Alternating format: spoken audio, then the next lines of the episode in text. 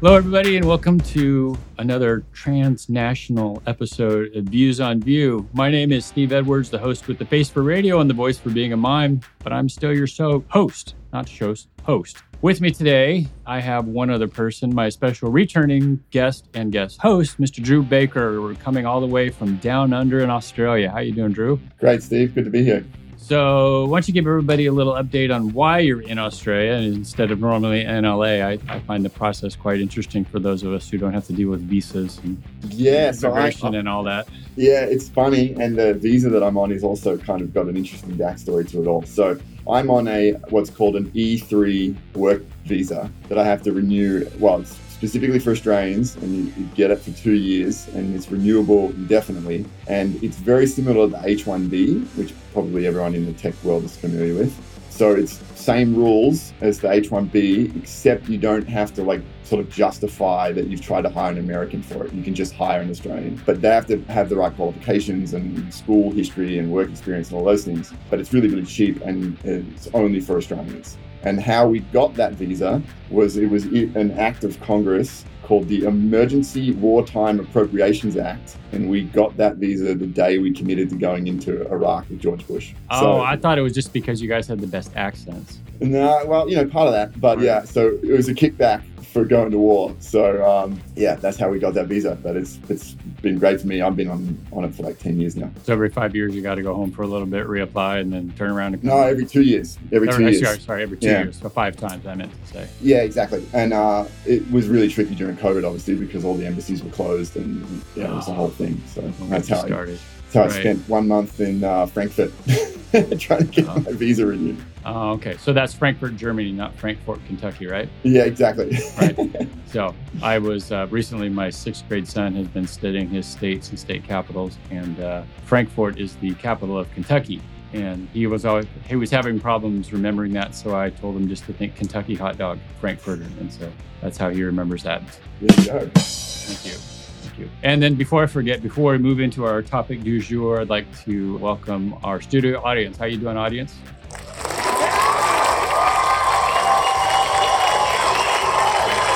Thank you. I, I don't always remember to introduce them, but uh, they're always here, at least in spirit. Hey, folks, this is Charles Maxwood. I've been talking to a whole bunch of people that want to update their resume and find a better job.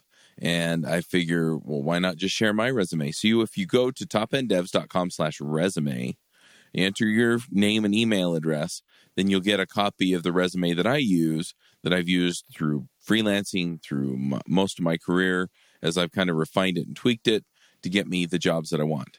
Uh, like I said, topenddevs.com slash resume will get you that. And uh, you can just kind of use the formatting. It comes in Word and Pages formats, and you can just fill it in from there. So today's topic is not Vue specific. I guess you could say that this is going to be our view on hiring, pun intended. So about two years ago, starting in April of twenty twenty, I was going through the hiring process where I was trying to find a job. And then I've been where I'm at for the past just over two years as of November first. And over the past year, I've had to do the hiring. I was uh, looking for up to three developers. I eventually hired two. And so what I thought we would talk about today is the hiring process, coming at it from both sides as the hiree and the hirer. And I mentioned this to Drew, and he was like, oh, dude, we got to talk about this. I got so much to say. And looking at the list of bullet points he sent me, he has a lot to say. So we will get to all those bullet points, but I, I'm going to start out just sort of by talking about what I went through and the processes I went through when I was was trying to to... get a job. And my particular thing that I was looking for was a Vue developer. Didn't mean that that's what I was hard set on, but that was what I really wanted to do, is that's what I'd been doing for the previous year. So for a little bit of context, this was starting in April of twenty twenty. And starting about that time, there's a little thing going on called COVID. Now, when I lost my previous job, it actually, the timing was there, but it actually had nothing to do with COVID.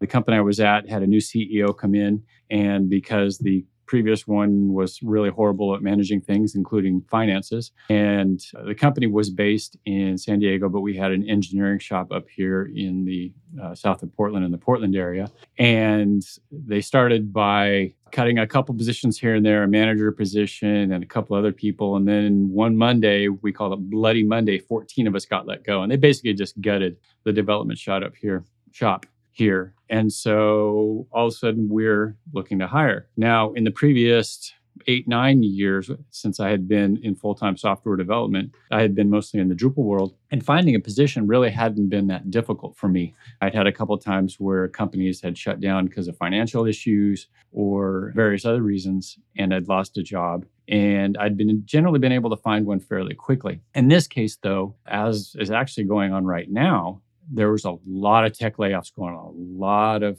of downsizing.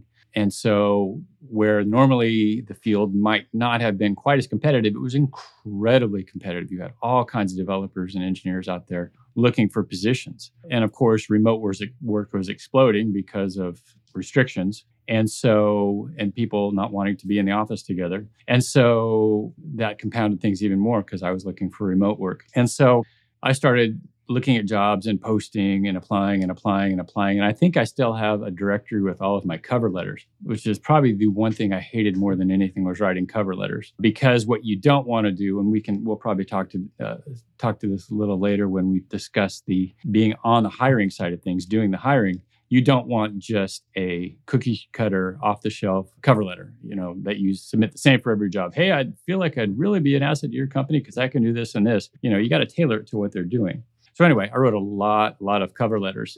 Ironically, side note, a little while later after that, my wife was applying for a job and she asked me to help her write a cover letter. And, and I whipped one out for her and she says, dang, that's pretty good. I said, trust me, when you've had the experience I had, you get really good at it. So wrote a lot of resumes, cover letters, and I got a few bites. And what was interesting, and one of some of the things I hated more than anything, was some of the things you were asked to do during a hiring process. So, for instance, one of the very first ones I had was for a small insurance company, and I don't even remember the name, that had I'd been referred to by somebody that had worked with me at where I got laid off. And never talked to anybody, never met anybody. They had me do a coding challenge. Now, there's various kind, types of coding challenges, and we'll probably talk about the various ones down the road, including the one that we used, that I used when hiring. But the ones that I hated were the multi-hour, multi-day projects. Here, code up this thing that does this and this, and make sure you incorporate this and this and this. And one of the first ones I did, I, I'll never forget this. They wanted to take no more than three to four hours, but yet they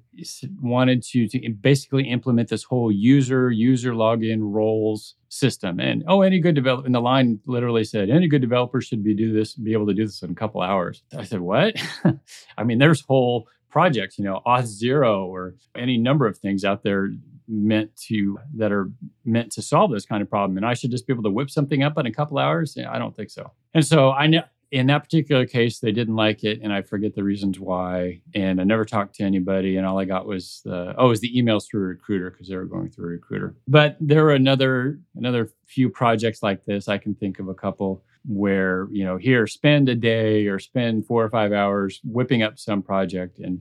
And we'll look at it and and tell you what we think. And a lot of time, you know, my experience there was one thing or another. You know, if I didn't do enough tests or this wasn't right. Hey, your code is beautiful. You write really great code, but you didn't do this and this. And there was one particular project I remember where they wanted me to use a specific framework. And it was a Vue-based framework for a Vue app that I had never heard of before, have not heard of since then. And it was probably one of the most painful things to use. You know, if I would have been able to use something like a Vuetify or a Bootstrap Vue or a, even Tailwind or something like that. But this was written by somebody who where English was not their first language and everything was translated. And it was it was just horrible. And I told him afterwards, I said, that was a pain to use. You guys might want to think about using another framework. And he said, okay, good. Thanks for the feedback. But those ones where you're, you know, here you are trying to write all these things and do hour long, you want to do half day long or multiple hour projects. And then, oh yeah, we don't like this or that. It blew my mind. not so much. It, to me, it just seems a waste. It doesn't seem like an accurate, you know, representation of what you can what you can do. And I suppose there are some where I could have taken two, three, four days, but I had a family to take care of. You know, I had other work to do. I had, uh, you know, so many other things going on,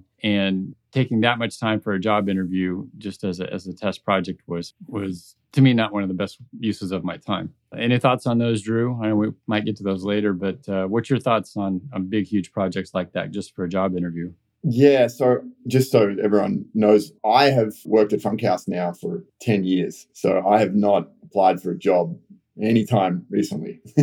So my experience is much more on the other side of it, on, on hiring people. And when it comes to the coding challenges, like we, we've had people do those and iterated over. So here I am bitching and moaning year after, oh yeah, we do those all the time. Well, because the, the truth is they are very, it is a really good way to tell if someone is actually knows what they're doing, you know, and hearing you talk about like weird frameworks and things like that. Part of what we would want out of those coding challenges is to see how people would respond to weird scenarios. And it wasn't necessarily like, oh, we're going to use this framework. It's more like, can you figure this thing out that I know you've never heard of? Because a lot of the times we're going to have be dealing with problems that you've never dealt with before. So there's those there's some purpose to some of those things. Not not saying that maybe like those ones had no purpose. Who knows? But uh, I just know that we have specifically tried to ask people to do some things that we know that they probably haven't done before, just to see. So you know, there's that too to it all. And then you mentioned the feedback. You know, getting feedback on, on your code challenges. On the code challenges that we would ask people to do, I would always give feedback and always try and be critical in some way. Not in a mean way or in a in a mean evil way, just in a direct feedback way.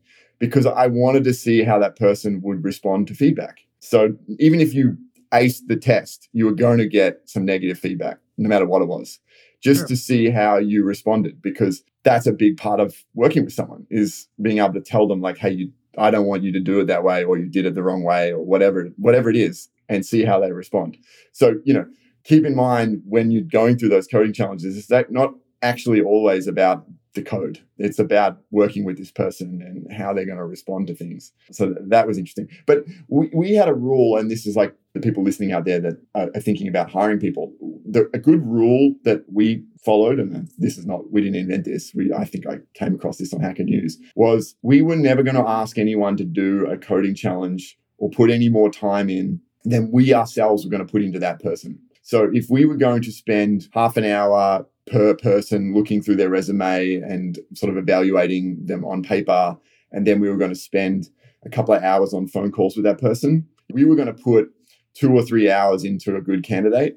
So we would not expect that candidate to put any more time than that into us. That was kind of the rule that we followed. We had three or four people involved. So if you t- that was three times four people. We're putting a good chunk of time into ourselves. So if we were going to ask someone to do something that was going to take them three or four hours, we felt like that was kind of fair. But we weren't going to ask the person that just had submitted a resume and had to put no other time in, hey, do this four-hour p- coding challenge. Like it had to be like, we felt like this person was good and we put some time into them.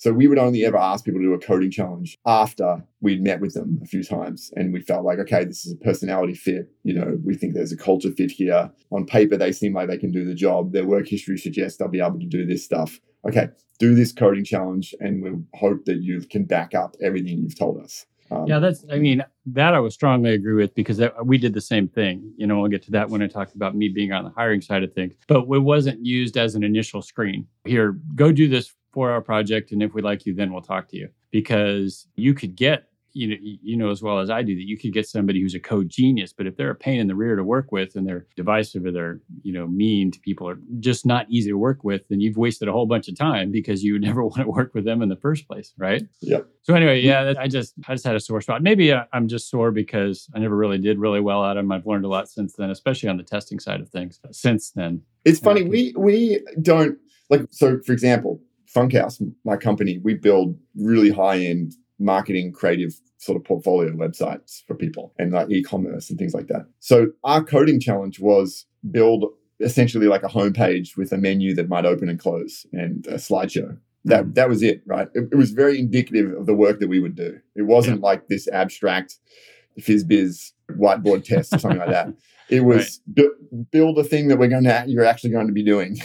So uh, we felt like the it was a one-to-one kind of test there. But what we would do, and this is something that I think you should do as a hire, as someone looking to hire someone, we would do like a multiple choice question before you could even submit your resume. So you had to answer four or five multiple choices, real easy stuff like what's the difference between position fixed and position absolute or whatever. And that was really effective because you could then filter all the resumes submitted by like who got five out of five on the test, you know, hmm.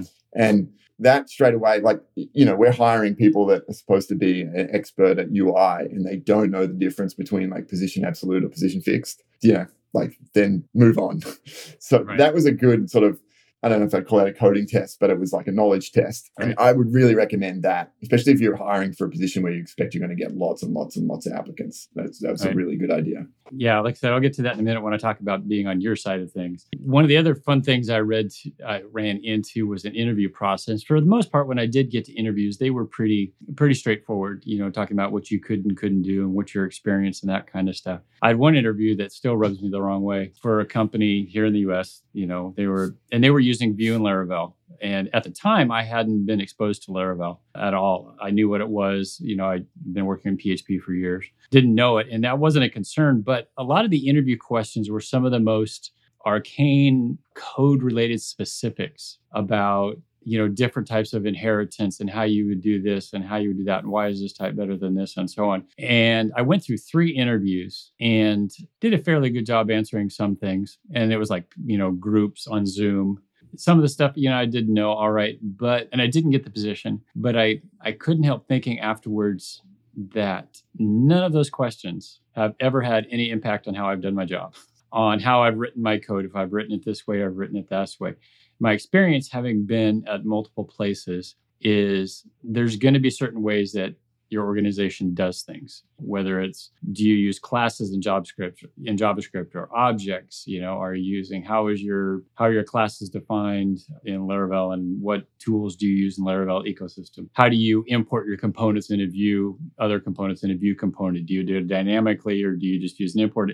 Whatever. There's all kinds of different things, but you've got standards and you sort of adjust to, to the way that your company's doing it when you come in, unless you're maybe starting something from the ground up and you have to make all those decisions. But I guess that comes back to one of my points is if you're going to interview somebody, make it on stuff that is relevant to their day-to-day job. What's the kind of stuff you're going to be dealing with on a day-to-day basis? What's, what's the kind of decisions you're going to be making? Not stuff that, that, you know, I guess if you can reply, makes you sound important, but really has no impact on how you do your job on a day-to-day basis. And I'm looking at your face going, okay, he's going to disagree with me here. no, no, that's totally but, true. It's totally true. And I, we would, I would go a step further with it, which is like, like where, where obviously Vue Vue heavy. But when we would ask people to do the coding challenges, we wouldn't require that they necessarily do it in Vue. You know, it depends on the on the position that we were hiring for. You know, if we were looking for someone that was more sort of senior and wanted to be more of a leader, then yeah, we wanted them to know Vue. But a lot of the like junior and mid-tier developers that we hired, if you were an expert at React, we're pretty confident we can teach you Vue in a couple of weeks. you know, sure. Vue is like easy mode React. So it wasn't that. So with the coding challenges, we didn't enforce Vue on anyone. It was like, because mm-hmm. of exactly what you said, which is like, you're going to come in, we're going to have, we have our own style guides, we have our own way of doing things. And for us to expect that you can just like know those things is not realistic. So what I'm looking for is like good, good behavior, like good coding practices, good, like, for example, are you just like being consistent on things like indenting and single quotes versus double quotes? And like in the Vue world, are you using slots or are you using props or, you know, like, and is there any sort of rhyme or reason to what you're doing? Because what I'm looking for is like, is this person disciplined? Is this person consistent? Do they approach this like an engineer or do they approach this like a hacker? Because the hacker is the worst person you can hire, I think. Like, mm-hmm. depends on the job, right? Like, if you're looking for someone that can just, like, maintain anyone's code and, like, figure out anything, then cool. But if you're building something, you want, like, a person that has an engineering mindset, or at least that's my theory. So you wanted someone – I was looking for people that had approached this with some structure and some thought – and they had organized their like files, you know, their components are all named correctly or like named with some sort of logic. So did they take the time to just like run it all through ESLint or, or Prettier, you know, those sorts of things? Like if I run your app that you sent me, does it generate any kind of error messages? You know, these sorts of things, those aren't even like, I, I like to say whenever I catch one of my team members that have done one of those mistakes, like these aren't like, oh, you're the world's best programmer. These are just like, did you do the basics right? Mm. And so focus on, I think, well, you know, my, everyone has their own criteria, which is kind of the point of this discussion. But my advice is like, make sure you nail the basics. Just mm. get the obvious stuff done and you're already doing better than most. For sure. So other than that, there was nothing about the interviews that really stood out to me too much. Although there was one I remember. So this is in the era of a lot of people working remotely for the first time. Just, be, you know, maybe they, especially there's one company I, I interviewed with and that was based in San Francisco uh, that I recall. But you had a lot of people working from home and didn't have all their spaces set up like they normally would. I'm fortunate in that, you know, I started working remotely in two thousand nine. And the house that I have, we specifically went looking for something with an office, a separate office at the time, because when I first started remote working remotely, I had a little twelve hundred square foot ranch house. And I had two kids that were age like ten, they were ten and seven at the time. And my desk was in the middle of our kitchen slash dining room. And so when they were at school, it wasn't so bad. But during the summer when everybody's home, it was just brutal trying to work in the middle of all the chaos. And we're like, okay, we need a bigger house. And so, you know, now I have my own office here. And and from a isolation standpoint, I can, you know, be up here by myself, although it doesn't always stop everybody come barging in, but it's better. All this to say that there was one person I interviewed with who was a manager for uh, logging. I think I did some sort of logging, like Log Rocket type of company. And he was interviewed me via Zoom in his pajamas sitting in his bed. So I was like, okay, maybe you're not used to this or not. Didn't strike me as the most uh, uh, professional thing. You know, I at least made sure to get out of my pajamas when I or put something on the upper half of me, shall we say. But that one made me laugh more than anything. I still remember that and just like, oh, okay. Yeah, that's, I mean, what you're hitting on there is a good thing to think about when you're going through this process. It's like you're also, as a as a prospective candidate, you're interviewing the company too. Right. So don't think that it's always about like, oh, I'm trying to impress these guys. Like, are they impressing you? Uh, that's right. A good one. Like, if that's what's happening, then what do you think is going to be like working for those guys? And maybe you, you're into that. Maybe you're like, oh, this is casual. I'm, this is going to be easy.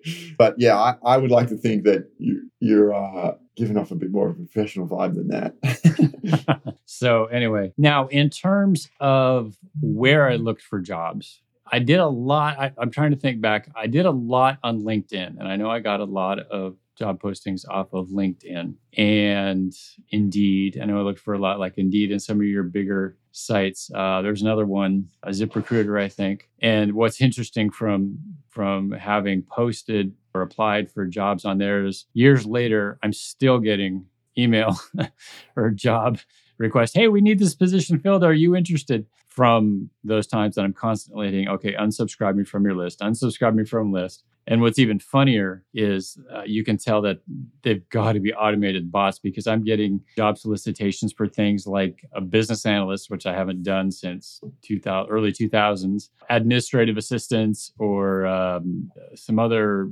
more physical ones that I'm like, when did I do that? And of course, being the JavaScript developer, you always get the Java developer positions that they see. So that's sort of I, funny. Even I got one from LinkedIn, I think today even, it was like a manager at Apple. And then I read the description and it was to manage one of their stores. Oh, right. So, yeah, I think I got a lot. And now the one that I eventually got, well, I got off of Vue Jobs, uh, which was where I'm at, at at GovTribe. But there, I got a few off of there, I think. But, but yeah, for a lot of LinkedIn, a lot of job boards, you know, and sometimes, you know, personal references. There was a couple I interviewed where people that I had worked with before had recommended me and said, hey, check this guy out. And, you know, for differing reasons, they didn't pan out.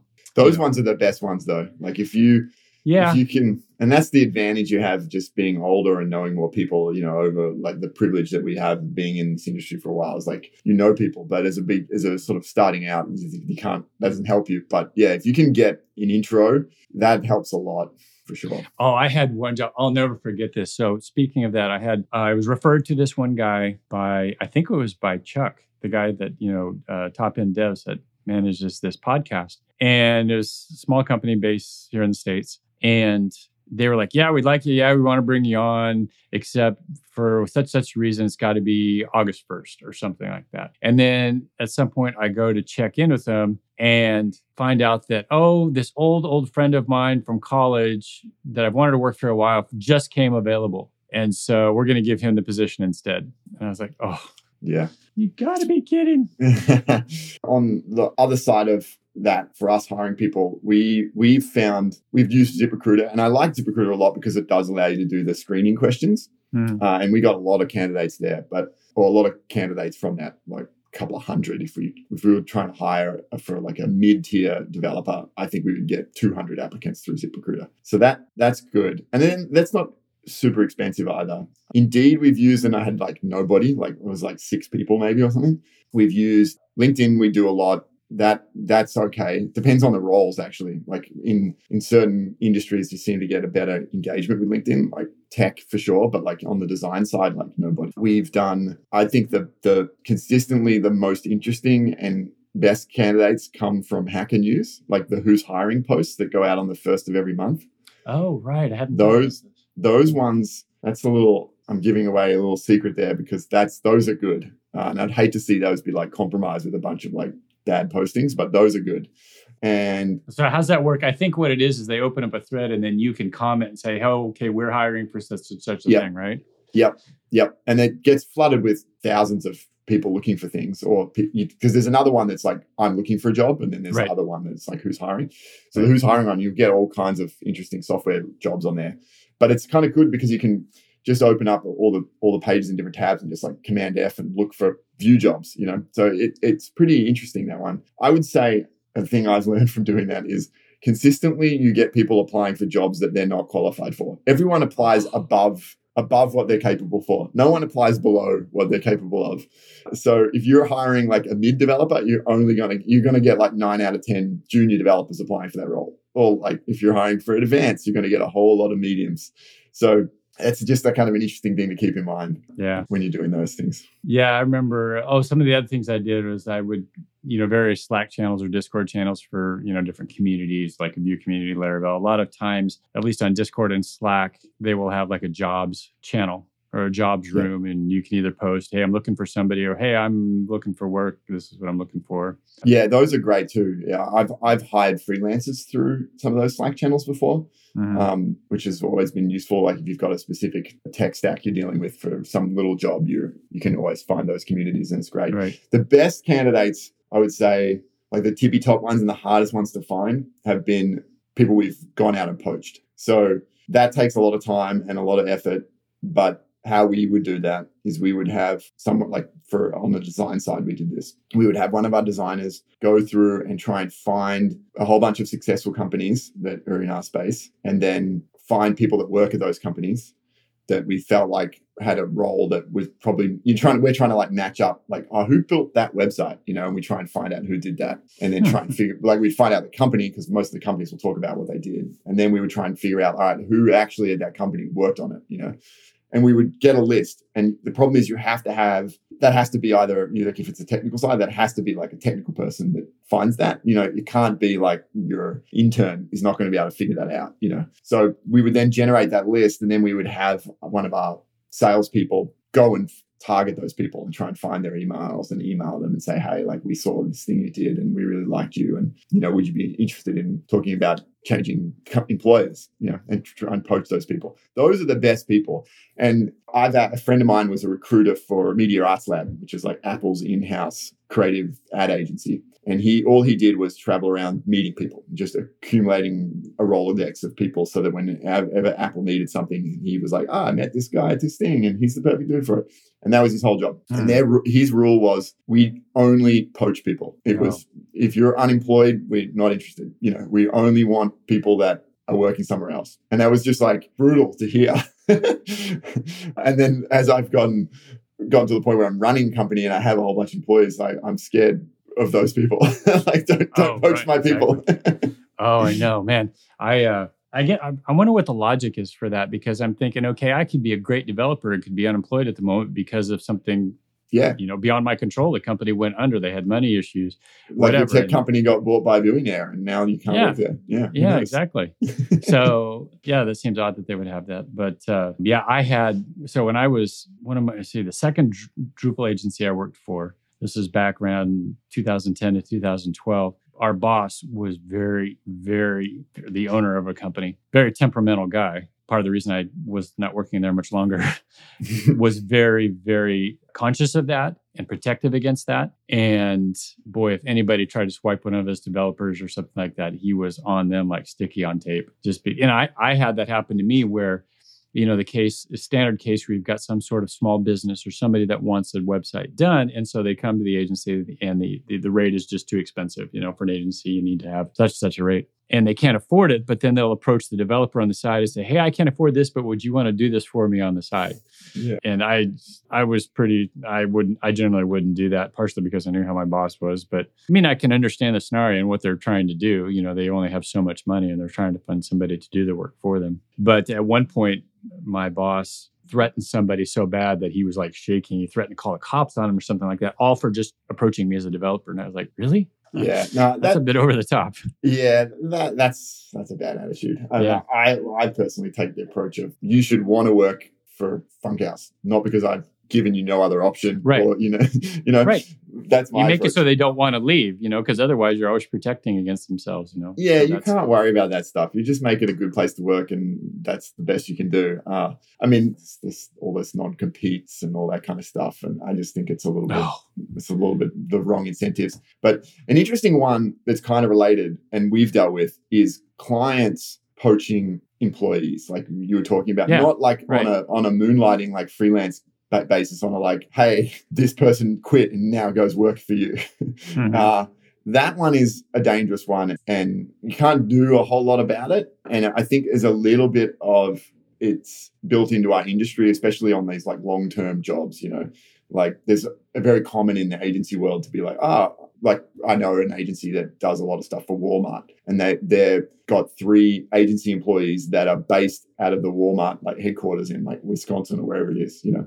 Well, they're like Ar- Arkansas in Arkansas or yeah, I don't wherever it is, not yeah. not California, but they're a California-based agency and they've got employees that live in the Walmart office, you know. And it's like it's going to be pretty hard to like not have that person just work at Walmart one day if they like working there, you know. So there's not sometimes you just can't do much about it, but we've definitely had some awkward conversations with clients being like, hey, we know you just did this. Like, it's going to make it tricky for us to continue working for us when you're just like raiding our people. Right. Those you can kind of protect against contractually and stuff as well, like where you can make it like what I think what we ended up doing was building into our like contracts with our clients was if you poach one of our employees or they come work for you within a certain window, you owe us a recruiting fee. Oh, so, dude, let me taste. Oh. I won't get into the details of this story, but I had that happen to me where I left somewhere. It was by mutual agreement, and it wasn't like I had been poached. It was I knew I was leaving here, and I had done a bunch of work for this client. I loved them, had been a, been a fan of them for a while, and I contacted them and said, hey, would would you be interested in having me come on board? And they were like, oh, yes. And they had to up their offer to get me, you know, to match salary and stuff like that. And talk about one of these little contracts with non-competes. My old boss just flipped a lid and oh, it was a whole big mess. I'll never forget it. I'll have to tell you off air about all the details. But yeah, that can get uh, quite, quite hairy for sure. Yeah, I've definitely handled some of those things. I, I in, in hindsight, I wish I'd done them better. Not not like people leaving, but like for being poached or anything like that. More just like people quitting after a few months or like quitting to start a competitor against us. Um, oh yeah. Oh, that's brutal. That's a it's brutal. It's hard to it's hard to like be like oh we we you know we've had people that we've like relocated to California and six months later they quit to try and team up and start with some friends and start a competitor against us. You know. Those sorts of stories. Uh, and it's hard to, I don't think that we've ever been like mean or threatening. We've never done anything like that, but definitely been like, okay, well, today's your last day. Like, get your stuff and leave. Oh, and yeah. Then, oh, and then, for sure. Then being like shocked at, at the treatment. And we're being like, well, like you're competing against us now. Like, we're not going to have you continue to work here while you're starting a competitor. So, you know, but then there's people that have, you know, I'm in a really awkward position and I have an identical twin brother who is a freelance designer and web developer. And he kind of does the same sort of, he does like cheap versions of what we do. And he'll, ah. he'll, he'll admit that, you know, you get what you pay for, you know, they're not, he's definitely not as, he's, he, he's very talented, but he, he's way more of a designer than he is a developer. And, um, but we have a good relationship over there. We're brothers. It helps. But also like he, he works for us sometimes and kind of gets, gets the uh, position that he's in, and uh, we send leads to him, and it kind of helps us sometimes because we clients come to us, they can't afford us, like you said, and it's nice for us to be like, hey, here's someone that we trust and is good, you know, that is an option for those clients. So you can leave in a company and have a good relationship. I've certainly got a lot of old employees that work for, for me in a freelance capacity. So I think it's important to keep good relationships with people that leave because you never know when that person might be able to help you in some way. So, you know, I think when someone from advice from an employer for employees leaving, it is much better to have that person leave on good terms than to be an asshole. So yes. I think, uh, think of it like that way, especially what I, some a little pro tip here, when it comes to like maintaining old websites or old projects, like we have projects, I was working on one the other day from twenty sixteen. The best person to work on that is the guy who built it, who probably doesn't work for you anymore, but would you be able to pay him a hundred bucks an hour to fix it, you know, as right. like a freelance gig? Probably, because that's easy money for that guy, you know, or girl. So that's a good, a good little tip, I think, is like you can, you can backfill the maintenance stuff with the people that used to do it. So keep a good relationship. Don't be an asshole. Yeah. Yeah, that's for sure. Hey there, this is Charles Maxwood. I'm excited because I wanted to let you know about this thing that I pulled together that I had just, I've been dying to have this for years and I never felt like I could. And then I just realized that there's no reason why I can't. So um, I'm putting together a book club and we're going to read development focused books, career books, you know, uh, technical books, whatever. The first book that we're going to do is going to be Clean Architecture by Uncle Bob Martin. If you're not familiar with Clean Code or some of the other stuff that Bob has done, check that out. I've also talked to him on the Clean Coders podcast, which is on Top End Devs. But uh, yeah, we're going to get on. He's going to show up to some of our meetings. And what I'm thinking is we'll probably have like five or six people uh, part of the conversation along with Bob and I at the same time. And we'll just, uh, so somebody can come on, they can ask their question, and then we'll just ro- rotate people through. So we'll we'll mute one person, unmute another person when it's their turn to come on and, and be part of the discussion. So we'll do that for like an hour, hour and a half. And then the other part of it that I'm putting together is just kind of a meet and greet gather area on Gather Town. And so after the the meetup and the call, what we'll do is we'll all go over to Gather Town and you can just log in, walk up to a group and have a conversation. And that way we can all kind of get to know each other and and make friends and, and get to know people across the world. Uh, one thing that I'm finding is that, yeah, the meetups are starting to come back, but a lot of people don't have the opportunity to go to a meetup. And I really want to meet you guys and talk to you. So we're going to put all that together. It'll all be part of that book club. You can go to topenddevs.com slash book club to be part of it. And I'm looking forward to seeing you there. The first book club meeting will be in December, the beginning of December. We're starting the first week of December. And um, you'll also be part of the conversation about which book we do next. I have one in mind, but I want to see where everybody's at. So there you go. When I was at, I was at a very large corporation here a few years ago, and we were rebuilding this ancient site that was like, we're put doing it in Drupal and Apache Solar and some other stuff. But the original stuff we were replacing was, you know, early two thousands. And part of the reason that the project had urgency is that Microsoft was sunsetting support on a lot of these products because they were so old, like S Q L Server two thousand and C M S two thousand, I think is what it's called. Just, and a lot of it was written in like classic first generation A S P, you know, not A S P dot net, just classic A S P. And so I was tasked with having to interpret what the heck this code was doing, where it's getting the data in the database, and, and on and on. And my boss said, would it help if we got the original developers in here? So these guys, it had been so long, these guys had retired and uh, older guys in their sixties or something, but we brought them in so they could look at the code. And, and some of the cases they're going, I don't remember what the heck I was doing here.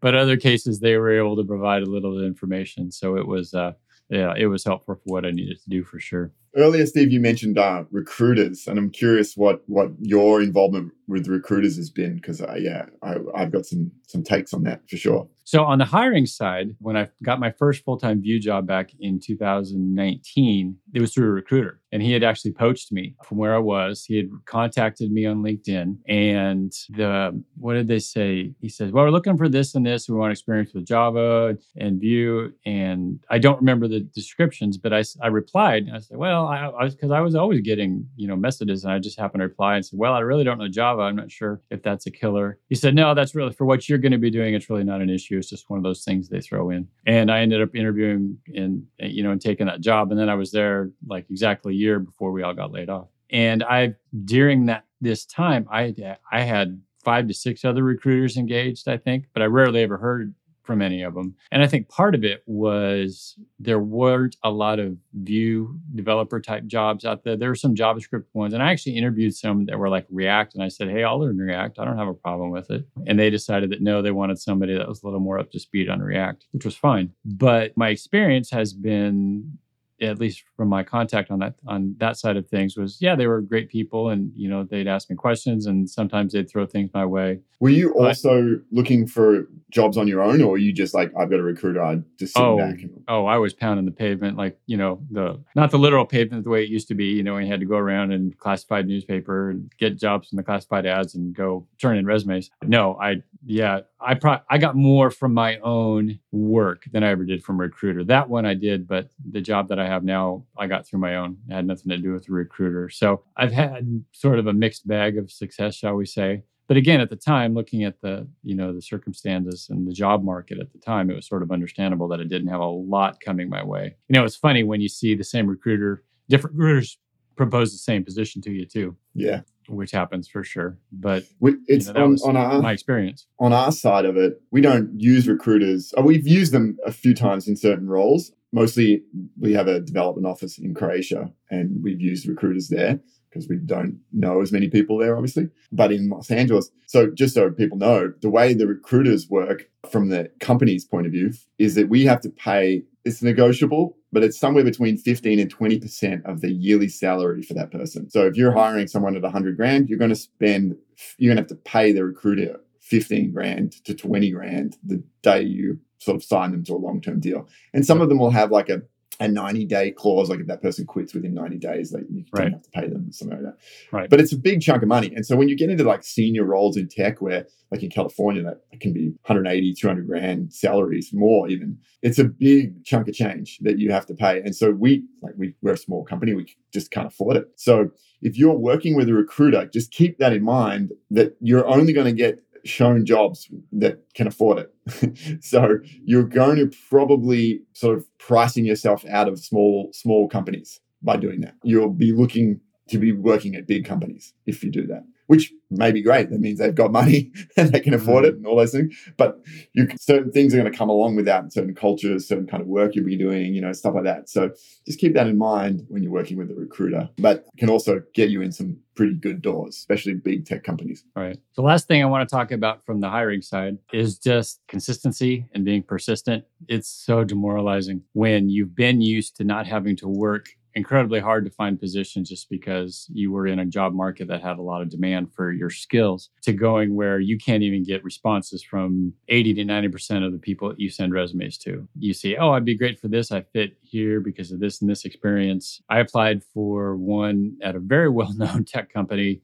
for a DevRel type position. And I've done over my course of my career, I've done lots of training, lots, I've done speaking, I've done lots of written communication and stuff. So I thought I had a pretty good background for it. And the person running the DevRels at the time is a very well-known person in the JavaScript community who's jumped around to a few different companies, but I never even got a sniff. And I was recommended by another very prominent member or given the information by another prominent. So I was sort of really bummed about that because I thought it'd be great. But my point is, you know, you got to keep knocking.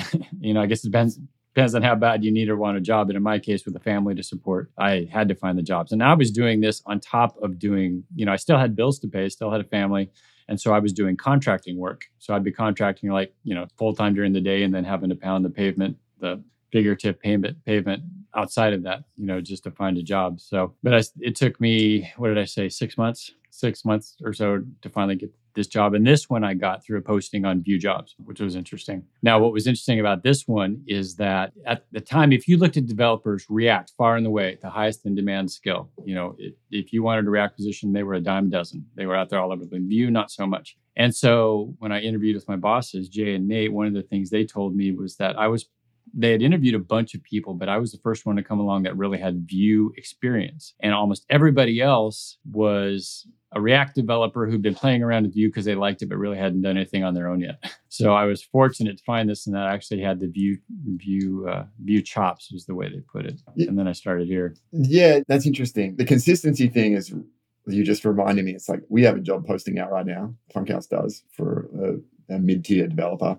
And probably... I I haven't even looked at any of the applicants, and it's been up for like a week and a half, just because got dragged into rescuing a whole bunch of client projects, and, you know, visa renewal came up and I had to jump on it. Like, just stuff gets in the way, especially small businesses. So it's not, the point of that is like, not that I'm terrible at my job, uh, is that don't take it personally. It yeah. might not even be that they even looked at your Th- right. your application, or that something came along, or who knows what, you know. So it's not about you necessarily, it's just about how it works. And especially in the, the remote world, I'm curious, Steve, we should talk about like what goes into a good resume, and I'm curious oh, what yours. Oh, well, yeah, we'll get there. Yeah. Yes. But um, in the remote sort of world that we've all moved into now, like the, the amount of applicants they get too can be just insane. Like it could yes. be thousands of people applied. Like even if we put a job posting out that's like must be based on a certain, you know, we, we're not going to say California anymore, or, because it's more going to be like time-based, but like you must be on this time zone or something like that.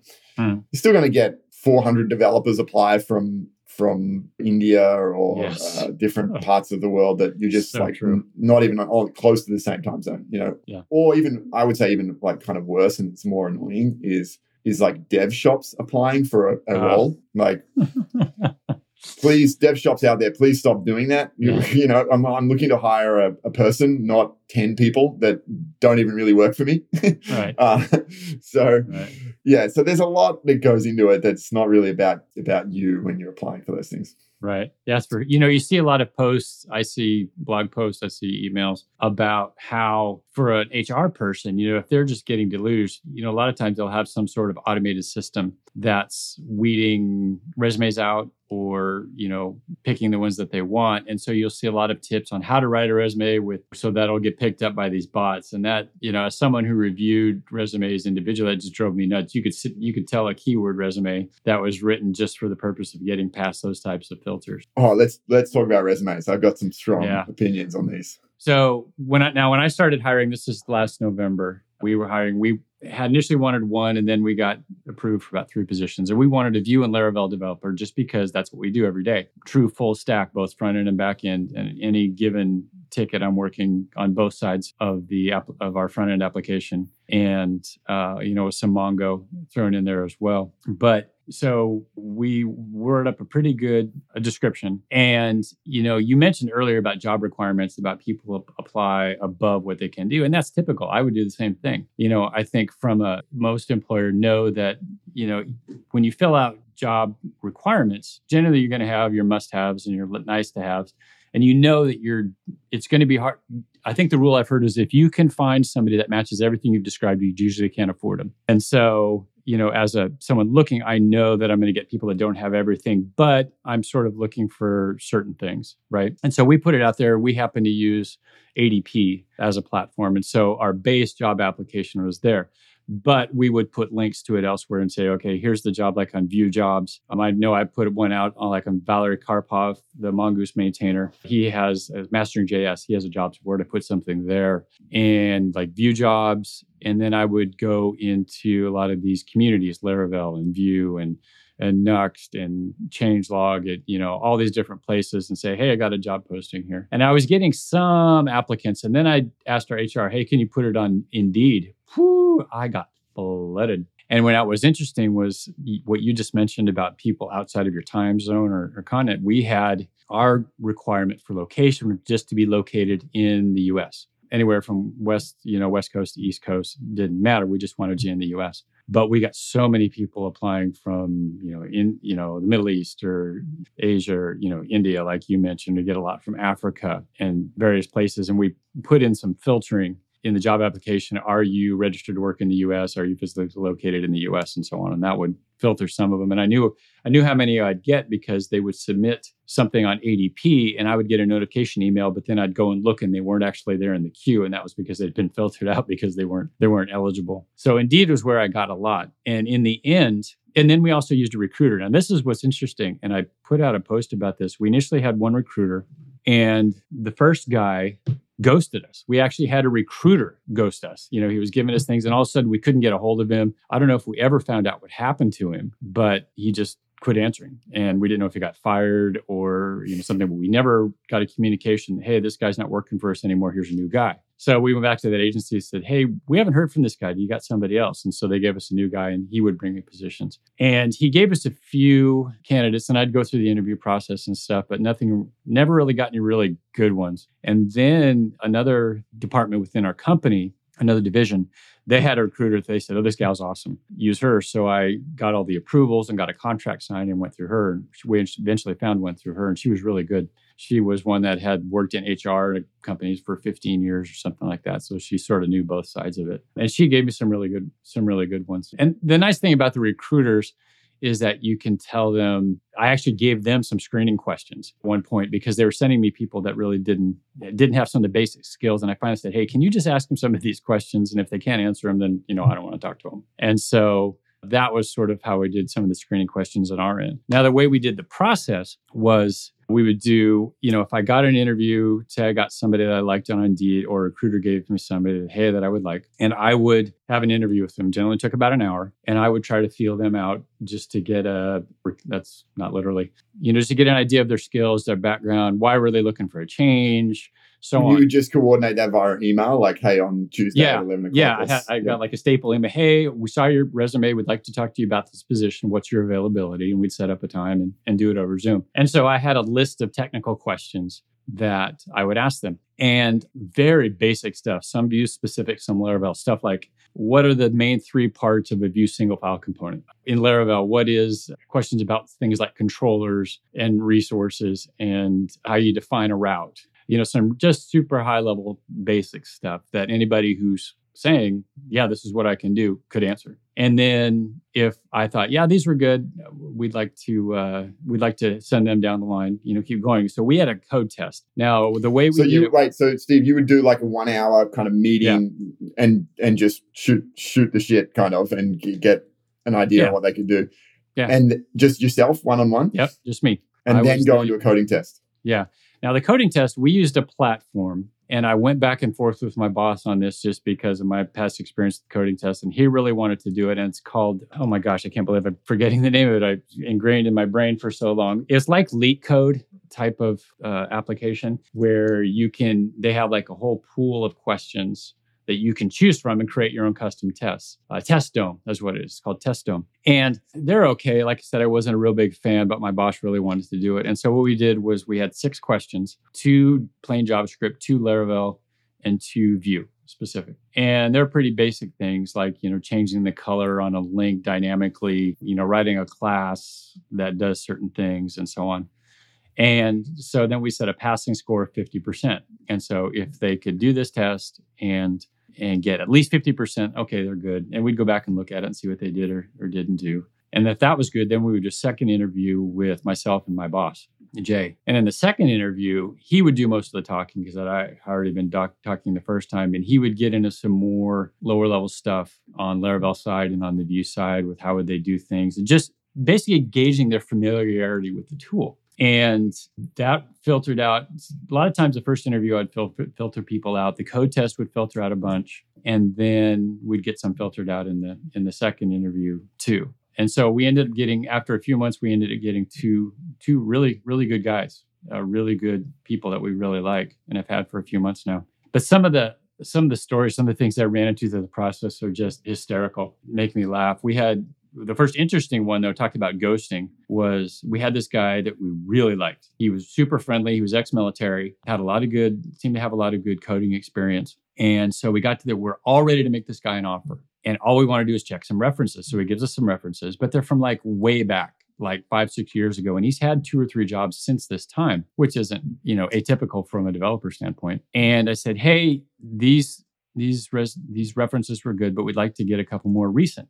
Uh, do you have anybody a little more recent, maybe from these positions? Nothing. He completely dropped us, completely ghosted us after that. And we were like, okay, you know, we figured maybe there was something in his more recent past he didn't want us to know about, or, you know, been fired or something like that. Who knows? I didn't know. But that, so between the recruiter and the recruitee, we had two people ghost us. We had another guy that we got into the second interview. And he was he was Indian, I'm pretty sure, just from his accent and appearance, or, you know, lived on, in Asia. And we're going through. And so he passed the code test and he did pretty well. And my boss tends to be a lot more skeptical than I am. And so he's looking through the code test. And one of the things you can see is how long it took them to answer each question. It was designed, it should have taken, I think there was a cap of like two hours or something like that. And a lot of people didn't even need all of that. And on one of the questions, it took him, if you look from start to finish, it was like a minute or two minutes. And I hadn't noticed that. And and he's like, do you see how long it took him to do this? Now, if he had typed that out by himself, he could not have done it in that amount of time with the amount of code that was involved and what was actually there as the answer. And so he starts Googling around. And sure enough, he finds a gist on GitHub with the answer for this question. So basically, he had copy pasted it. So then, oh, okay. So then we're talking to him, and and we've gone through all the code stuff. And he's like, yeah, yeah, I can do everything you need. Yeah, whatever. And my boss starts asking him about where he lives. And he supposedly lived in New Jersey, I think was the address he'd given us. So you live here? Yeah, yeah, I live here. And he'd asked him a couple more questions. All of a sudden, he dropped and never came back. Never heard from him again. So we figured that the game was up and he was trying to to pull one over on us for sure. Another guy a- that I interviewed... Yeah. Where through the first interview where I just, I was like, he was very, I would say cocky, really arrogant. And I was like, after about five minutes, I was like, okay, no, sorry, this guy's not coming across good at all. I'm, I'm not even going to spend any more time on it. And I went through a few more questions, you know, just to be polite and said, thank, we'll let you know. But, you know, I could tell within about two minutes. And then do nice. You send an email to the people, or do you, do you let the people know that like, hey, we're not going to be moving forward with you? Yes, I do. I'm just, that's one of the things that will drive me nuts is somebody not communicating or go, you know, letting me know where I, hey, what's going on? What's going on? So I always let people know, hey, we decided to move forward in a different direction, or, you know, however you want to wordsmith it. But yeah, I will always communicate because to me, you know, that's one of one of the items on my list of things not to do when you're hiring is to not communicate, because it's just it's just unprofessional. We had one guy that I was interviewing, super nice guy, had some good skills, it seemed like, and the call got dropped in the middle of it. And this is, you know, we're doing it over Zoom. And he emailed emailed them later and he's like, oh, sorry, uh, there's some guys doing some construction work in my neighborhood and they cut a fiber line into my neighborhood. Oh, okay. Well, you want to set up a second time? Yeah, sure. So we set up a time. He doesn't show up. And I emailed him like, dude, what's up? He says, yeah, I'm still interested. I was like, nah, forget it at this point. If you're not, you know, going to show up, if you're not interested, then I'm, you know, I'm not going to waste time on you. But then one of the best ones, the last story I got was uh, interviewed a guy, liked him, you know, sent him the code test. And the way it works is you you go and add them on TestDome and it sends them an email, says, here's a link to take the test. You have so many days to get it done. And then TestDome will send you an email after a certain time that says, hey, he has or hasn't taken the test yet. And so this guy hadn't taken the test. And so I followed up with him and and he, what he wrote back, and I wish I'd saved the email, but he basically said, hey, I want you to know that Jesus is Lord and he's going to come back again soon, and and something else. And I said, okay, I'm not sure what that is to the job, but thank you for for sharing. You know, not that I disagree with you or anything. I just don't understand why that was relevant to here. And I'm not going to take this code test for some reason. And okay, that goes up on my list of really weird responses to to, to interviews. So so yeah, the guys that we we did hire, um, interestingly enough, were both foreign nationals that live here in the States. But, and it's been fun because uh, you get to practice some of my foreign language skills with them, but both really great guys. And one was off Indeed and one was from a recruiter. Now it was interesting enough, the, the one off Indeed, you know, I just had a ton of applicants through there and I would go through and filter them out and mark them as, yeah, I want to interview. No, I don't, you know, for whatever reason. And I actually had him in my second tier. So I had like a first, I sort of had a group of first year people. Yeah, these are the ones that I like the most. And then I had a, a second tier group of, a, yeah, I'll, I'll look at these if none of the first ones work out. I eventually got to this guy. And once I interviewed him and talked to him, I was like, oh yeah, I really like him. And, and once my boss interviewed him, he was like, yeah, this guy's good. Yeah, we really like him and we ended up hiring him. But it was funny that he wasn't in my top tier list, but he ended up being one of the best, one of the best candidates that we had for sure. that's it's interesting now because we I've hired a I hired a guy that or like the last, one of the last guys we hired actually. He got five out of five on the multiple choice questions, and so it made me think like, do we even need to do the rest of it, or do we just should we just like whoever got five out of five, you know, just like focus on those guys. It's just interesting to think about. You know, like uh, Malcolm Gladwell did that great podcast on uh, revisionist history, just about like hiring and and versus the L SATs, I think. You know, I mean, if you're interested in this kind of stuff, I really recommend listening to it. It's great. Mm-hmm. Uh, and his whole sort of takeaway is like, you can't predict the future. There's no correlation between, you know, these things. So just pick someone, which is kind of interesting because I've definitely had uh, the the best programmers that have ever worked for me. One guy just walked in the front door of our office and was like, I've been following you guys for a long time. I love the work. I, he, I've, I'm a junior, but I will, you know, just sort of had the right attitude. And he worked for us for a long time and was grew into like a phenomenal developer. And then another guy was, you know, out of Ithaca College and took classes at Cornell and was like computer science and machine learning. It was like textbook, like this guy's got the right background for it's going to be good, you know. And so it can come from anywhere, really. The, so the point there is like, yeah, it can be the first year, it can be the second year, it can be the guy that walked off the street. It's kind of hard to know. For sure. Yeah. Generally, now, well, one of the things that we did was we we put weight on internal recommendations. So if if like one of the one of our good people had somebody, hey, I think this guy might be good, we'd give we would give them a shot. And we actually had one come through that way as a young guy. He, and he didn't have any Vue experience or Laravel. He was, I think he had like a React and Node background, if I remember correctly. Super nice guy, willing to learn, had nothing against him at all. And we actually went back to him because we hadn't had anybody in a while. And we were like, hey, he's a known quantity. So let's, you know, we'll bring him along, you know, as a junior and, and can help train him up that way. It didn't work out. Part of the reason was his communication, but he was in Europe for like the whole summer. I think it was in Romania or somewhere around there. And then he never got back to me when he got back. But we would have given weight to a known quantity with lesser experience. Yeah, um, for sure. So we our process is sort of similar. It's a little different. We put, put together a job posting and my business partner, Nick, is really good at company culture stuff. And so our job postings, I think, have a, a lot about that. And we try and kind of it pre-screen a little bit in the job posting and hope that people read it. Mm-hmm. Cover letters, you know, I you know your handwriting, they make a big difference for sure. Mm-hmm. Like reading a good cover letter, like if you write a one, if you just write a cover letter that is somewhat like customized to the job posting in our company, you'll get you'll get looked at definitely mm-hmm. because most people don't. So you'll get looked at, and then if you're in, when I look at resumes, I'm looking for relevant work experience, and I'm not, I'm going to be real skeptical if your resume has, like you said, fifty keywords, um, like the, the classic, I, I swear what's going on, there must be some boot camps out there that like give people this resume template because you see it all the time. And here's like the biggest red flag, top of the resume will be like s- skills and the skills will be like Vue, React, Svelte, Node.js, uh, Postgres. Like it'll just be like the world's best programmer. And it, you're like, okay, so I know what you've done is you went to a boot camp and you built a website that used like ten of these things, and your your knowledge is like one centimeter deep on all of these things. You, jack of all trades, master of none. Not even, I mean, you, not even a jack of all trades. Like just a, I've, I've, you know, seen the sticker or whatever. It's just like the worst. Anyway, so those kinds of things are like pointless. Do not do that.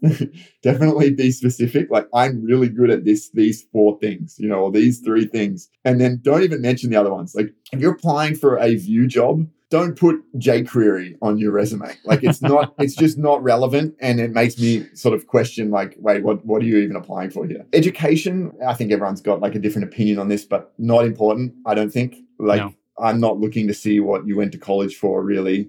And if you, I would say even if you went to college for something not tech related, it can also be a negative. You know, like if your college is like, I was, went, I studied music, like mm. I've got three dudes that work for me that have come out of the music industry.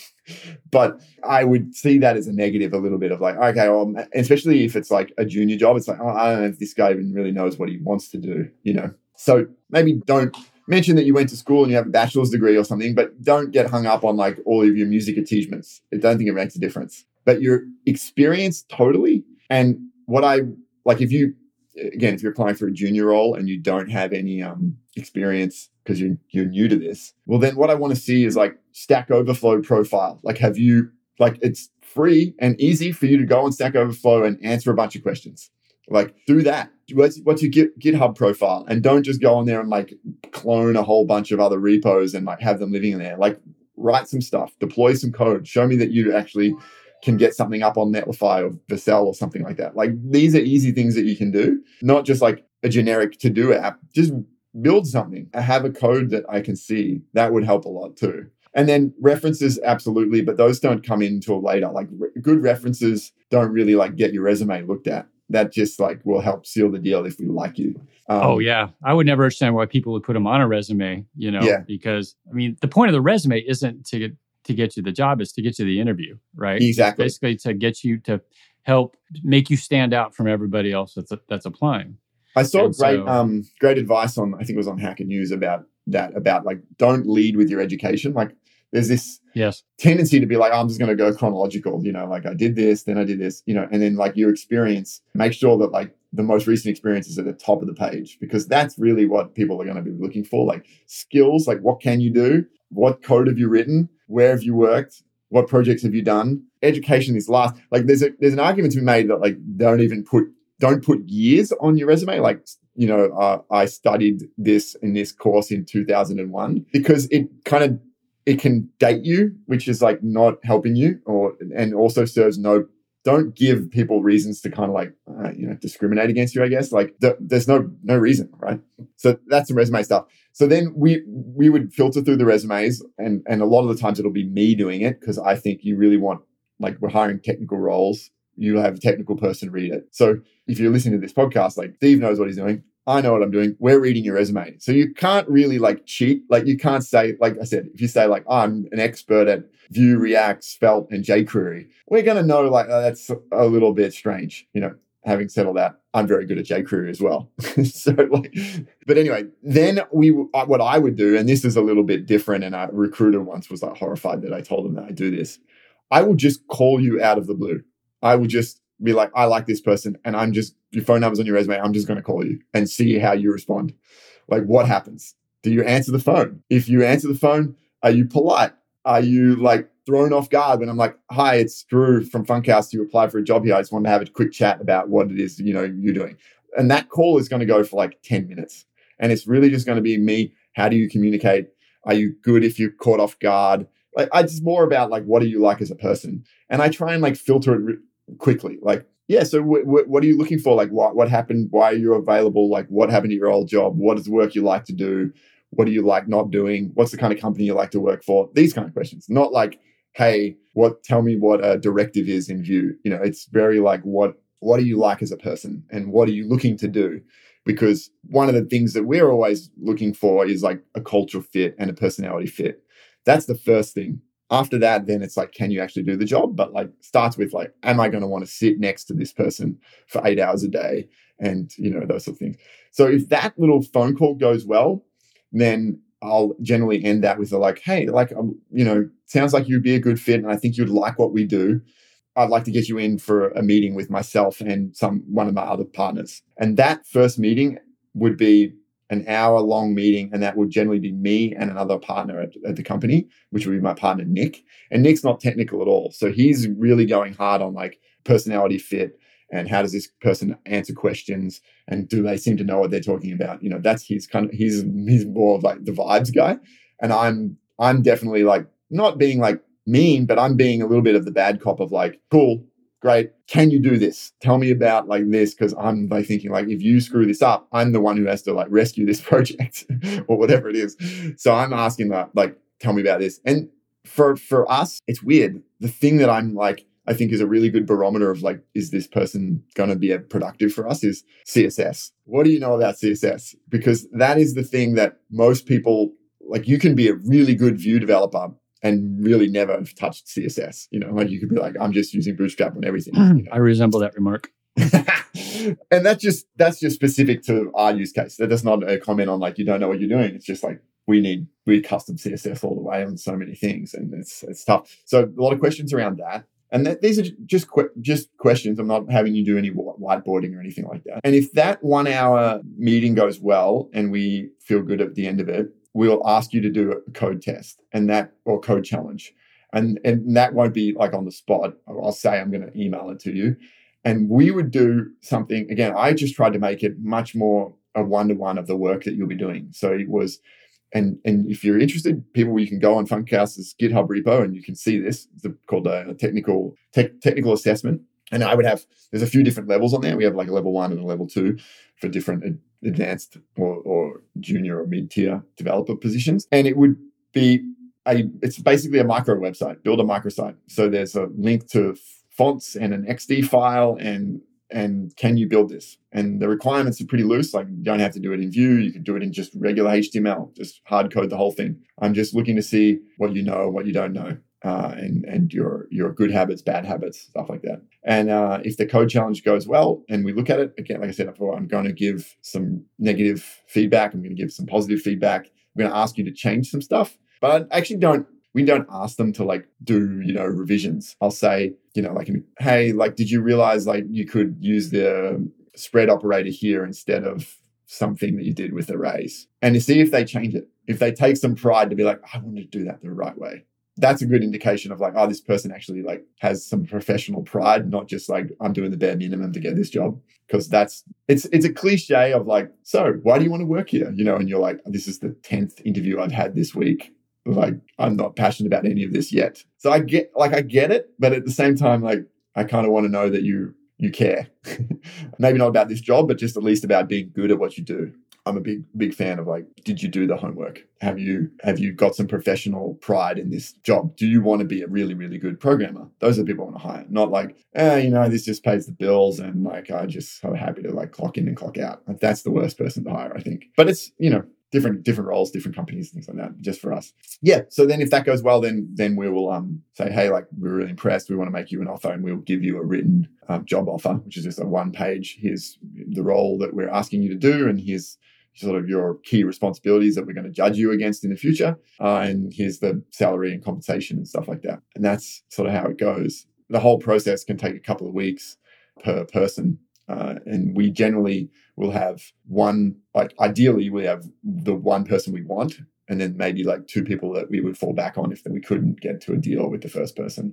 That's a good scenario to be in. But like, you know, when it gets real competitive, you might just have the one person. So Steve, I think maybe a good place to finish is like what happens after that negotiation. And, and I'm curious if you've got any good stories about, about that. I've got some good ones. No, actually, I want to go back and some of the, you, I think you're stealing some of my thunder, but you know, some of the points you mentioned about the resume and how you present yourself. You mentioned the guy that, you know, lists twenty different areas of ex- quote unquote expertise. And I had, I had a guy like that, and he listed, you know, some of the things you'll see on resume is, you know, levels of skill. And then you'll see where they list certain areas like frameworks, like Node, React, Vue, Laravel, P H P, C S S, anything they can think, jQuery. And then they'll give themselves a level of expertise. You know, on a one through five, I'm a three or I'm a five or something like that. Okay, I don't know what that tells me. It tells me what you think about yourself. But I had one guy that listed, it must have been fifteen to twenty different areas. And every single area, he rated himself an expert. And so at the beginning of the interview, I asked him specifically about that. I said, you list all these things and you claim that you're an expert. How can you be an expert in all of these things? That takes a lot of time. Oh, no, I'm really good. I'm an expert in this. And so I said, okay. And so I started going through the Vue questions, and some of the basic Vue stuff he couldn't answer. And that was one of the things that he was an expert in. And his reasoning was, well, I work in different things and it's been a few months since I worked in Vue, so I can't remember all that stuff. Like, eh, okay. And I ended up, I don't think he got past the first interview. But to your point, you know, I just want to reiterate, tailor it to what they, if I need Vue and Laravel and Mongo, I really don't care if you're good at jQuery or if you're good at Node.js. You know, I use Node.js to start at my web server, you know, for Webpack. That's it. So I don't need somebody that's good at Node and can't do Laravel or Vue. I need somebody that's good at these things, and this is why. But, and then like you said, you said about listing things that are way back. You know, I don't really care that if you were in the honor society in high school or, you know, something like that. I want stuff that's going to tell me, yes, you can do the job that I need you to do. That's it. And if you have all these other things, now to play devil's advocate, what that could mean is that they're willing to learn new things and they've tried many things to learn them, which means they're willing to learn for you. So that's not, not all a negative. But if I have a big list of competitive things, I'm going to filter out the people that are going to be able to come in and hit the ground running best versus somebody that I'm going to have to train up and, on, and show on how to that do things. Note, on that note, if you're present on social media, you should put all your accounts to private while you're looking for a job. Or yes. unless you're unless you're unless you're proud of it, like unless you've you've you've put some thought into this and your like Instagram profile isn't you, you know, on spring break going crazy in Mexico, you know, or like you know, you posting your thoughts on the last election, you know, yeah. one way or the other. You know, it's just like it's not going to help you unless, you know, you've thought about it or you're you're you're you're fine being judged on that, because we have definitely not hired people based on like their Instagram profile, like looking mm. at it and being like this person making some judgments on it, you know? Yes. So yeah, or true. Twitter or whatever it is. So right. unless you you're confident about that, you know, like my Instagram account's public and I'm totally fine with that because I know it is and I've thought about it. But a lot of people, like, especially if you're like applying for a junior role and your last four years have been you in college, you haven't actually thought that much about, oh, what's this going to look like when I apply for a job? So just keep that in mind. Yeah, my Twitter, I tend to keep to dad jokes and tech. I will throw in a couple of things here and there once in a while, but yeah, I keep it pretty tame for that reason. The, the expert thing that you said too, we I don't expect people to know everything. You know, like even even I don't know everything. You know, and like I'm right. sure if I was applying for a Vue job and I could get asked questions that I wouldn't know for sure. It's more about how you respond to that scenario. You know, mm-hmm. and saying like, oh, well, it's been a while since I worked and I can't remember. That's a bad answer. You know, the answer is like, well, I don't really know the that off the top of my head, but here's how I would solve it. I would look here. This is a really good resource. You know, I've done something kind of similar before with this. You know, those like show, show me how you think. Show me how you study. Show me how you do your homework. Those are the the, the things that make you an expert developer. Is like, you well, you know, know that brings to mind something. The other thing is, you know, a lot of developers, including myself, and so this is one reason I'm sympathetic, are self-taught. They didn't go through a boot camp, even a boot camp. They didn't go through computer science. They learned on their own while they were doing another job. That was how I first got into P H P and MySQL back in the day, was side projects and staying up late at night working on stuff. And, and that was how I got hired at my very first full-time developer job, is because I had Drupal modules, you know, w- same as WordPress plugins that they could look at and see. And I actually beat out another guy who ended up getting hired later because of my code and things that I had done. But I made an effort. And I say that because I had one guy who was a young guy and he had some decent development experience, but none of it was Vue and Laravel. And his whole thing was, hey, I want to learn. I'm willing to learn. And so I asked him, well, what have you done? Have you taken any courses, online courses? There's a plethora of them out there. Have you done any side projects? Have you played with it? Have you actually gotten in and gotten your hands dirty, so to speak? And he hadn't done anything. And that one came through a recruiter. And so I gave the recruiter some feedback to pass on to him that says, you know, if you want to get in and learn something, you need to show that you've made an initial effort to learn it outside of it. You don't have to be an expert, but just at least showing an effort to learn it, if that's what you really want to get into. Totally. You know? I, I've interviewed some people that have applied for junior roles that have, you know, like one, I remember one guy worked for like, it's a different country, but he worked for essentially that country's I R S, right? And he mm. was like, I hate it. I went to school, you know, I went to school for economics and, and I, it turns out that I hate working here. And I would love to be a programmer like my friend who's a programmer, you know? Mm. And it's the same thing to you. It's like, okay, cool. But like, I could hire someone that spent four years studying this at school, or I could hire you who's studied something else at school and has so far done nothing other than looked at his friend that is in tech and makes money, you know? So you kind of need to, if you, if you haven't gone to school for programming, actually, I don't think anyone that currently is in my engineering team had went to school for, for C S or anything. So it's like very common, but you need to have, to your point, you need to have put the effort in, you know? Right. Show me four years of effort. Right, right. So we're going way long here. So let's sort of wrap it up. I'm talking about offers, negotiation, and stuff like that. What's your thoughts on negotiating, not only salary? Yeah, well, first of all, you can negotiate yourself out of the offer. mm-hmm. And and not in a because they can't afford me, but in because you've, like my, my business partner, Nick, tells a great story of a friend of his that like just negotiated so hard that they were like, guy, we don't want to deal with you. Right. So, and it wasn't, wasn't about salary. It was just like, this guy's a pain in the ass, you know? And so be careful, you know, saying that, like, be careful when you push back really hard on these things. Salary absolutely is important. And we're the whole, you know, if, if I didn't get paid, I wouldn't work here. So like everyone, right. you know, everyone understands that. Some, some bosses, especially in like small businesses and stuff, don't get that. And actually in, recently in the news, there seems to be a lot of like, oh, we're going to, I need you to go, I need programmers to be in hardcore mode and put in long hours. You're going to get paid the same. And by the way, I'm filthy rich. Who wants to do the job? I would definitely have been the one of the people that was like, why? But anyway, so yes, my salary is important for sure. But you'd be really surprised about how people don't, nego- like from my perspective, don't negotiate on anything else. Like it's just the straight up, they're like, I want to get paid X. Right. And that's it. But everything else is negotiable. Like like what? Give me an example. Well, how about instead of paying, like, okay, let's say the job offer is, just to make the numbers easy, one hundred grand a year. Mm-hmm. Right. Instead of being like, oh, I want to get one twenty. Well, what about, oh, I'll do it for one hundred, but I want five weeks vacation. Or uh, I want to finish early on Fridays instead. Or oh, I'll do it for one hundred ten, but I can't start for another month and a half, you know, or whatever, right? Like those, plenty of those things that you can negotiate on. And now we're in the remote world. It's like, I want to be remote X amount of time. You know, maybe it's full-time and that doesn't matter, but certain roles will definitely be wanting you in a location at a certain time. Or like, yeah, I'll do this role and I'll do it for a hundred, what you're asking for, like a hundred grand.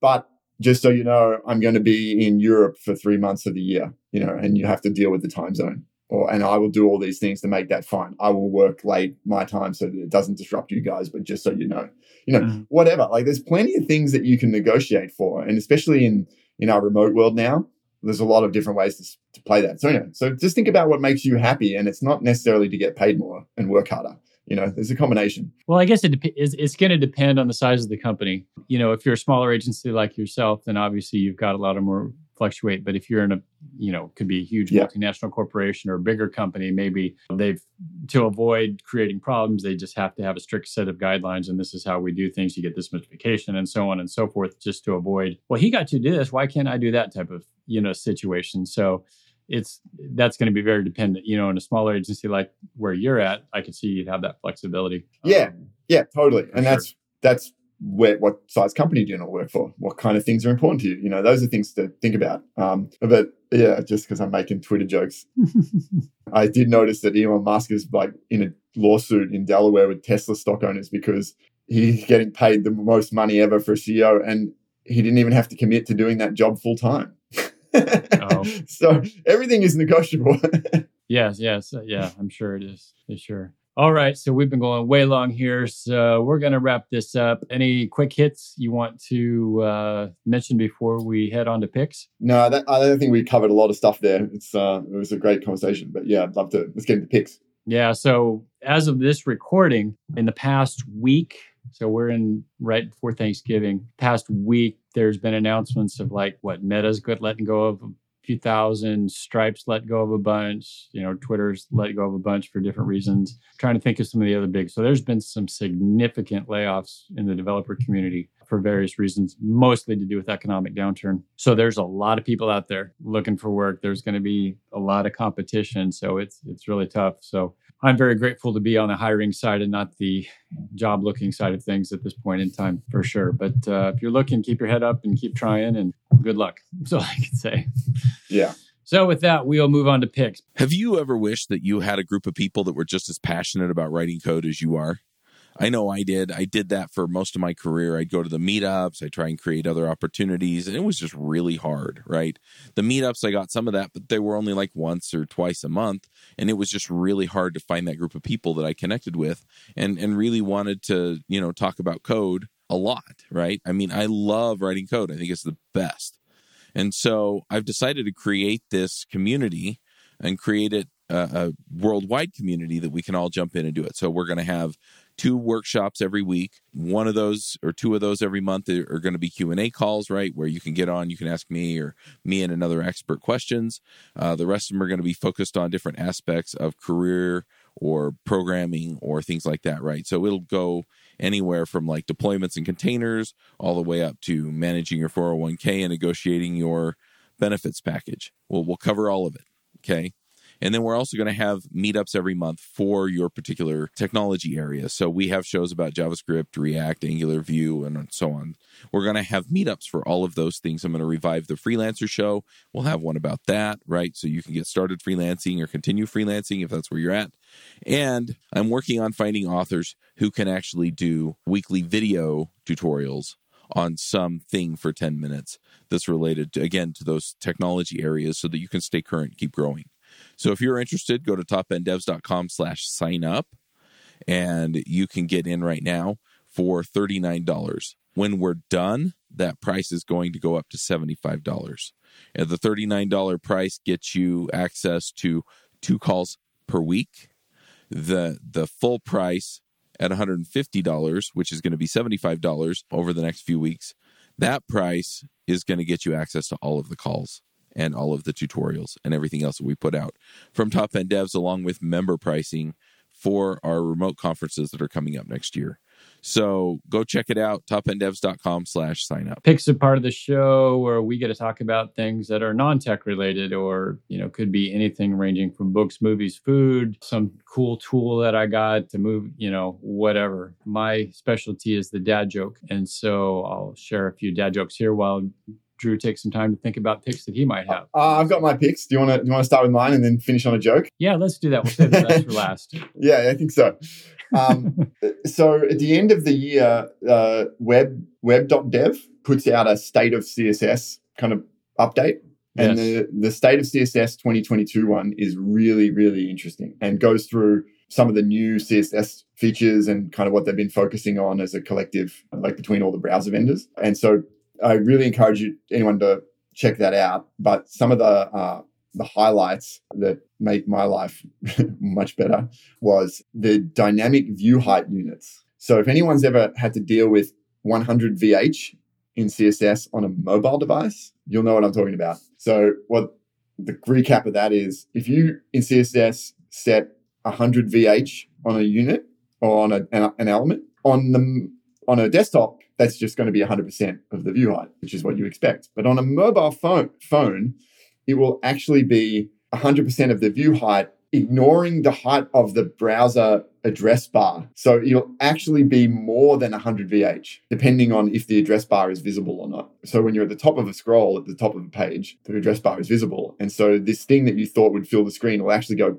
bigger than the screen. And it's so annoying, especially with like full screen slideshows and things like that at the top of the page. But now they've introduced and standardized a new unit called D V H, dynamic view height, which will change depending on where, how that address bar is sized. Man, I can't tell you how many problems and how many like client notes that's going to solve. So I'm very excited for that. But there's a whole bunch of other things mentioned in that article that are really, really interesting uh, and excited for and makes our lives easier. So uh, check it out, um, web.dev, state of C S S twenty twenty-two. So this is, this isn't the survey, right? There's a survey, isn't there like a state of C S S survey? No, this is not the job- survey. This is just okay. like the recap of of basically what came out of the like Google I O twenty twenty-two kind of conference and stuff like that. It's really interesting. Oh, I see. Okay. Yeah, well, we'll put a link to that in the show notes for sure. Oh, yeah, here it is. Okay, cool. Anything else? Yeah, that's that's the main one. All righty. Well, so, and then Nuxt, Nuxt came out. Nuxt three launched. So uh, it's in it's in production and it's out of beta and it's big. It's a big deal. Yeah, yeah, I've been seeing a lot about that. That's really cool. Really good. I know that's been a long time coming for sure. Wasn't it like over a year in beta? Didn't it go into beta August of last year? I think so, yeah. It's been a long time. And it's been like, yeah, you and I and Daniel talked quite a, yeah. a couple times about Daniel Rowe of the Nuxt core team. I like to name drop, you know, it makes me sound important. So I have this one, this is a video, you sort of have to see it. And it's really funny. It's titled Front End Developer and Back End Developer. And what it shows is, uh, so this guy's pretending to do a magic show for a bunch of people. And he's on one side of looks like a kitchen counter and all these people are on the other side. And so he's holding this, he's holding this brown, you know, standard grocery bag. And he shows them there's nothing in it. Well, the, the backside of the bag has a hole cut in it. And then hiding down behind the counter is this other gal. And so he sets the bag down and he waves his hands over it and stuff. And she reaches up and puts a pitcher of some sort of, you know, juice or punch or something like that. It, and then so he reaches in and pulls it out and it looks like he hasn't done anything. And they go through that three or four times where she's putting something in there while he's got the bag on the counter, and then he pulls it out and everybody thinks he just pulled it out of thin air. And so the idea is the guy, the magician, is labeled as the front end dev, and the gal that's putting all the juice and stuff in the bag behind the scenes is the back end dev. It's really funny if you see it. It's it's hard to do it just in describing it, but once you see it, you totally get what it's saying. And as someone who's done both and does both, I can totally get it. And now for the dad jokes of the week. So the other night, uh, my wife and I went out to dinner, and you know we're sitting there looking at the at the menu, and the waitress uh, comes up to us and says, uh, "Hey, can I take your order?" And I said, "No, it's mine." Right? And then there's a bakery on the corner. You know, they make some nice fresh baked stuff, and and I uh, I went in and I said, "Hey, I'd like to buy uh, a muffin with some chocolate chips." And she said, "Sorry, we only take cash." You know, you can't pay with chocolate chips, although I can think of some people that would love to take payment in chocolate chips, like my wife. And then, you know, I'm an older guy. I've been married for twenty-five years. But the other day I got asked out by five different girls. Turns out I was in the ladies' bathroom. So not exactly the place I want to be. So, all right, with that, we will wrap it up. Thank you to uh, everybody for listening to this very long episode. Hopefully it was some very useful information. Drew, if people want to contact you or share the pearls of wisdom that drip from your lips every day, where can they bet or give you money? If they want to give you money, for instance, uh, how can they best get a hold of you? You can find me on GitHub under the Funkhaus uh, repo. Uh, and our whole account there. You should check it out. There's a bunch of interesting open source stuff on there. And also I'm on Twitter, Drew R. Baker underscore. And also just email me, Drew at funkhaus dot U S. Uh, that's spelled like the German way, F U N K H A U S dot U S. Very good. I am Wonder ninety-five in most places. Uh, Twitter, get up to five dad jokes a week on Twitter if you want to follow me there and occasional tech stuff. And that's it. We will wrap it up. Oh, before I forget, I would like to say thank you to the studio audience today. You've been really great.